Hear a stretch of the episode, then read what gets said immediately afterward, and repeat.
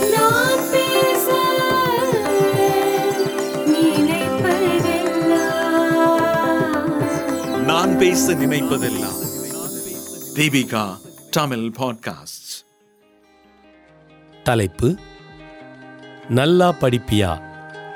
எழுதியவர் தமிழினி.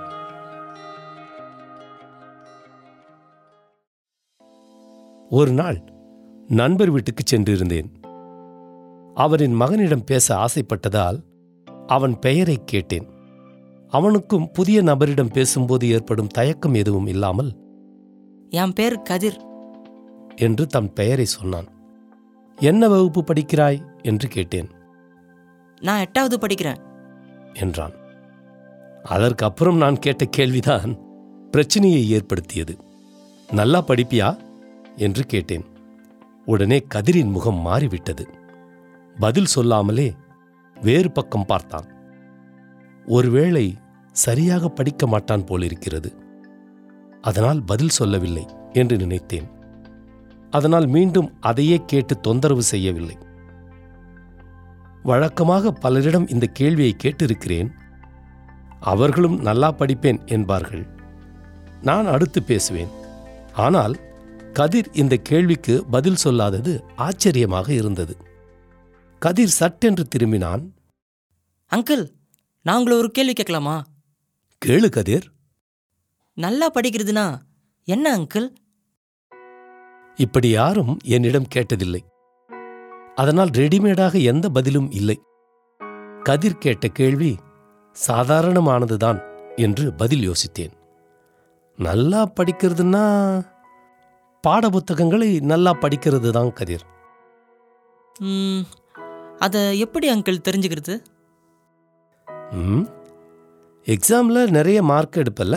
அதை வச்சு தான் ம், அப்போ நல்லா படிக்கிறியான்னு கேட்டா பரீட்சையில் எவ்வளோ மார்க் எடுக்கிறேன்னு அர்த்தமா அங்கிள் கதிர் கேட்ட கேள்வி எனக்கு பெரும் அதிர்ச்சியாக இருந்தது. அதற்கு பிறகு கதிரோடு நடந்த உரையாடல் வேறு.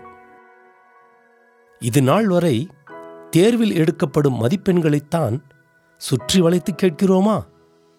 ஏனெனில் தேர்வில் முதல் மதிப்பெண் எடுப்பவர்தான் நன்கு படிப்பவர் என்று நினைக்கும் ஆளில்லை நான். பாடத்தை அர்த்தம் புரிந்து கொள்ள நல்ல உள்வாங்கிக் கொள்வதே சரியான கற்றல் என்பதே என் எண்ணம். அதனால்தான் கதிரின் கேள்வி எனக்கு உறுத்தலாகவும் இருந்தது. அவன் கேட்டது நியாயமானதே. அதிக மதிப்பெண்கள் எடுக்காத மாணவர்கள் நன்றாக படிப்பவர்கள் இல்லையா? என்பதே அவன் கேள்வியில் மறைந்துள்ள இன்னொரு கேள்வி. அப்படியெனில் ஐம்பது பேர் உள்ள வகுப்பில் பத்து பேர் மட்டுமே நன்றாக படிக்கிறோம் என்ற முடிவுக்கு வந்து விடலாமா? நல்லா படிப்பியா? என்று ஒரு சிறுவன் அல்லது சிறுமியிடம் கேட்டு விடுகிறோம். அது சரியான கேள்விதானா என்றும் யோசிக்க வேண்டியிருக்கிறது. நாம் கேட்கும் கேள்விக்குப் பிறகு அந்த சிறுவன் சிறுமியின் யோசனை மதிப்பெண்கள் நோக்கியே செல்லும். அதிக மதிப்பெண்கள் எடுக்க முடியாதவர்கள் உங்களோடு உரையாடலை தொடர விரும்ப மாட்டார்கள்.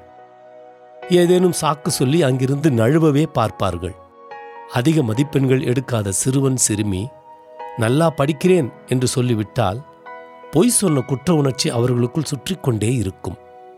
அதுவும் வீட்டில் இருக்கும் அப்பாவோ அம்மாவோ சுமாராக தான் படிப்பான் என்று சொல்லிவிட்டால் நிலைமையை கேட்கவே வேண்டாம்.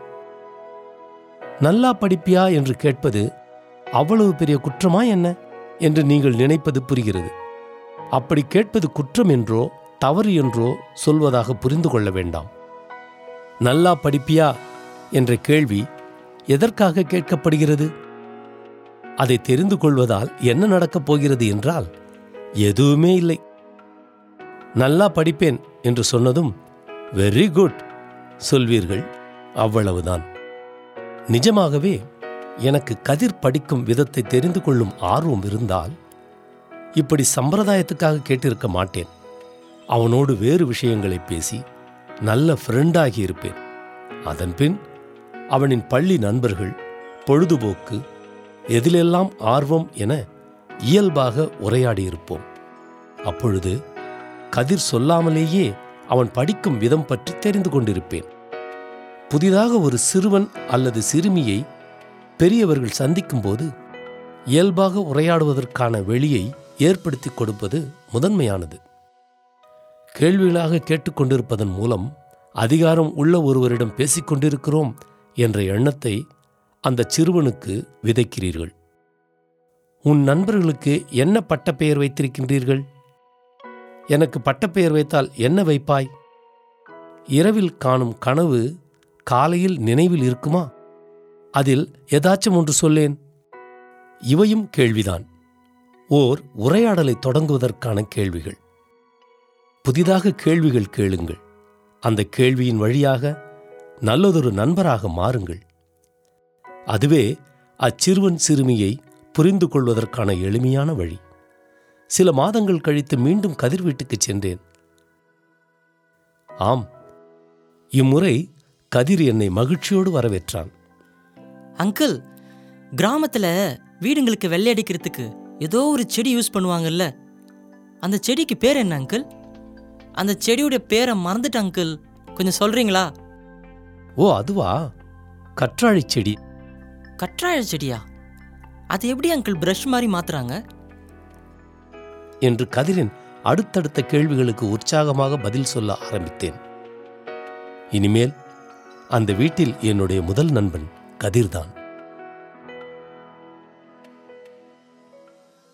நண்பர்களே ஒரு சிறுவன் சிறுமியை சந்திக்கும் பொழுது முதலில் அவர்களிடம் அவர்களின் படிப்பை பற்றி கேட்காதீர்கள்.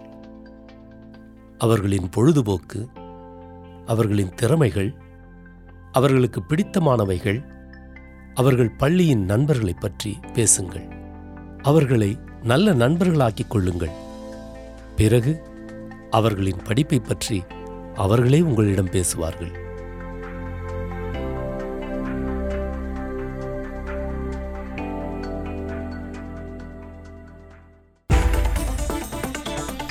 நீங்கள் கேட்ட இந்த வலையொலி அரும்பு மாத இதழ் கட்டுரையிலிருந்து எடுக்கப்பட்டது.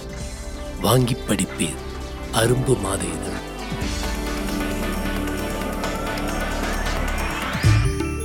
இந்த வலையொலியை தயாரித்து வழங்குவது தீபிகா ஊடக மையம். இணைந்து வழங்குவது அரும்பு பதிப்பகம் மற்றும் தொன்போஸ்கோ கல்லூரி சென்னை.